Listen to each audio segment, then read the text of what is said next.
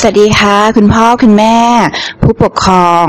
นะคะ วันนี้นะคะอาเดียนะคะ โรคของเด็กสมาธิสั้นนะคะ ก็กลับมาเจอคุณพ่อคุณแม่นะคะ อีกครั้งหนึ่งนะคะสำหรับ EP ที่ 12 นะคะ ก็หายไปหลายวันเลยทีเดียวนะคะ เหมือนที่บอกค่ะว่าช่วงนี้วุ่นๆอยู่นิดๆหน่อยๆนะคะ แต่ก็จะพยายามหาเวลานะคะ มาอ่านบทความดีๆนะคะ ให้คุณพ่อคุณแม่ผู้ปกครองนะคะ ได้ฟังกันเนาะ โอเค วันนี้นะคะอาเดียก็จะมาอ่านในเรื่องของเด็กกับความดื้อค่ะ พ่อแม่หลาย ๆ คนนะคะ มักจะคิดว่าเป็นของคู่กัน แต่บ่อยครั้งที่พฤติกรรมต่อต้านของเด็กๆ สร้างความหงุดหงิด และความท้อใจให้กับผู้ปกครองทำไมลูกเราจึงได้ดื้อนัก ไม่เหมือนลูกของคนนั้นคนนี้ ก่อนที่พ่อแม่จะตั้งคำถามมากมายนะคะ มาเรียนรู้เกี่ยวกับสาเหตุของพฤติกรรมความดื้อนี้หน่อยไหมเผื่อว่าจะเข้าใจและเตรียมรับมือกับลูกดื้อได้อย่างถูกวิธี พฤติกรรมเด็กดื้อเด็กซนขึ้นอยู่กับปัจจัยด้านใดบ้าง ปัจจัยด้านอายุค่ะ ธรรมชาติของเด็กเล็ก ซึ่งเป็นวัยที่เริ่มสำรวจ เรียนรู้สิ่งรอบตัวจะมีลักษณะที่อยู่ไม่นิ่ง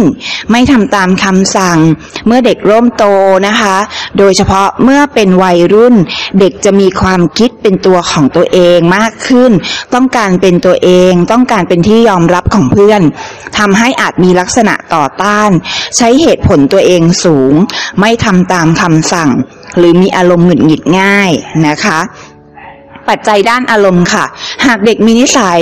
ร้องไห้ตลอด ปลอบยาก กินยาก นอนยาก กินนอนไม่เป็นเวลาตั้งแต่เด็ก พ่อแม่จะรู้สึกว่าเด็กเลี้ยงยาก แต่เพราะเด็กยังไม่สามารถปรับเปลี่ยนตัวเองได้ ทันทีตามความคาดหวังของผู้ปกครองพ่อแม่จึงควรปรับตัวเข้าหาเด็กก่อน และใช้ความเข้าใจร่วมกันกับการปรับพฤติกรรมของเด็กอย่างสม่ำเสมอและต่อเนื่องนะคะ สำคัญนะคะ การปรับพฤติกรรมอย่างสม่ำเสมอและต่อเนื่อง อันนี้อเดียขอขีดเส้นใต้นะคะปัจจัยด้านสติปัญญา หากเด็กมีพัฒนาการช้าในด้านการพูด การใช้กล้ามเนื้อของร่างกาย การเดิน การเข้าสังคม ก็จะทำให้เด็กมีปัญหาในเรื่องการพูดคุย การปรับตัว การแก้ปัญหา การเข้าใจสถานการณ์ นะคะบริบทรอบตัวนะคะ ส่งผลให้เด็กดูมีปัญหาด้านพฤติกรรมมากขึ้น ปัจจัยด้านโรคทางจิตเวชโรคทางจิตเวชนะคะ บางอย่างสามารถเป็นไปได้ตั้งแต่เด็ก มีผลต่อการแสดงออกทางอารมณ์ และพฤติกรรมของเด็กที่ไม่เหมาะสมทำให้ผู้ปกครองเข้าใจว่าลูกดื้อ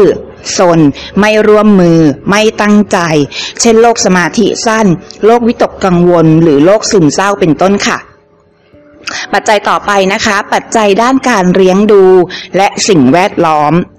หากการเลี้ยงดูเป็นลักษณะไม่มีกฎกติกาไม่ได้ฝึกให้เด็กรู้จักขอบเขตพฤติกรรมที่เหมาะสม เด็กจะขาดทักษะการควบคุมตนเอง และไม่เคยมีประสบการณ์ที่ต้องยับยั้งใจตัวเองทำให้เด็กรู้สึกอึดอัดง่าย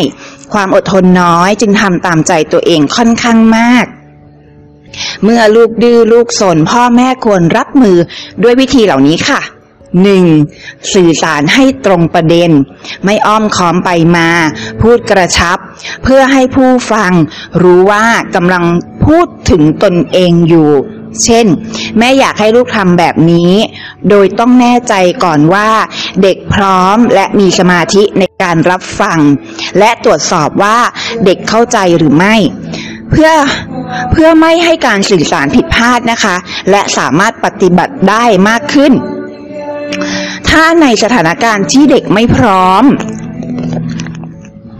เช่นกำลังจดจ่ออยู่กับการเล่น หรือเด็กยังไม่สงบพอ เช่น เด็กกำลังโกรธผู้ปกครองควรจัดการให้เด็กมีความพร้อมในการฟังก่อนนะคะ ค่อยอธิบายว่าผู้ปกครองเข้าใจความรู้สึกของเด็ก ว่าเป็นอย่างไร และเพราะอะไรจึงต้องขัดใจ พร้อมให้คำแนะนำว่าเด็กควรทำอย่างไรจึงเหมาะสม 3. ค่ะ ควรฝึกกติกาที่ตกลงร่วมกันในครอบครัว เป็นกติกาที่ทุกคนน่าจะทำได้ตามความเหมาะสมของช่วงอายุและเพศ โดยปฏิบัติตามกติการ่วมกัน ทุกคนอย่างต่อเนื่องและสม่ำเสมอเป็นประจำ และมีการตกลงร่วมกัน หากมีการเปลี่ยนแปลงกติกาในอนาคต เพื่อให้เหมาะสมกับอายุที่เพิ่มขึ้นค่ะ 4. ค่ะ ลดความคาดหวังของพ่อแม่ เพราะการคาดหวังให้เด็กทำอะไรที่ยากกว่าวัย หรือความสามารถของเด็กจะทำให้เด็กไม่ร่วมมือ ผู้ปกครองอาจคิดว่าเด็กไม่เชื่อฟังหรือดื้อ การลดความคาดหวังบางอย่างลง และตั้งเป้าหมายใหม่ เด็กจะให้ความร่วมมือมากขึ้นนะคะ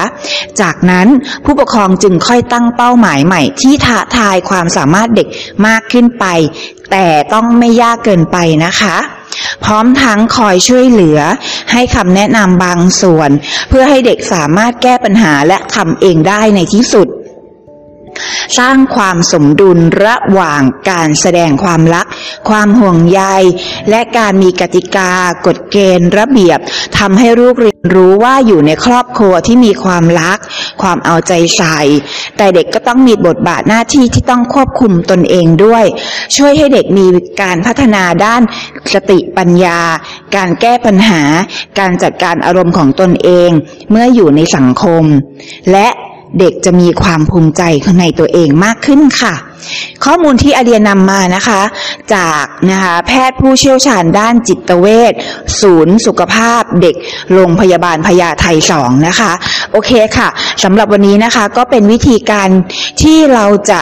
เรียกว่าจัดการกับลูกเราที่มีความดื้อเข้าใจเขาให้มากขึ้นนะคะ แล้วก็สร้างกฎกติกา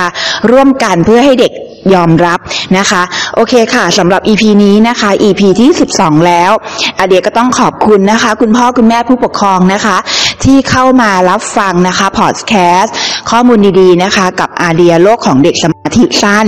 นะคะ ยังไงนะคะถ้าชอบใจคลิปนี้คลิปเสียงนี้นะคะอาเดียฝากกดไลค์กดแชร์ กดติดตามเป็นกำลังใจอาเดียด้วยนะคะ ทุกช่องทางเลยนะคะ ไม่ว่าจะเป็นช่องทางของ Uncle นะคะ FM Uncle นะคะ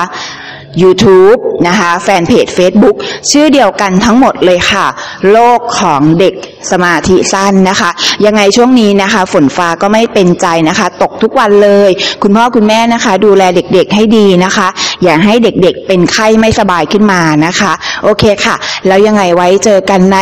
EP หน้าค่ะ สวัสดีค่ะ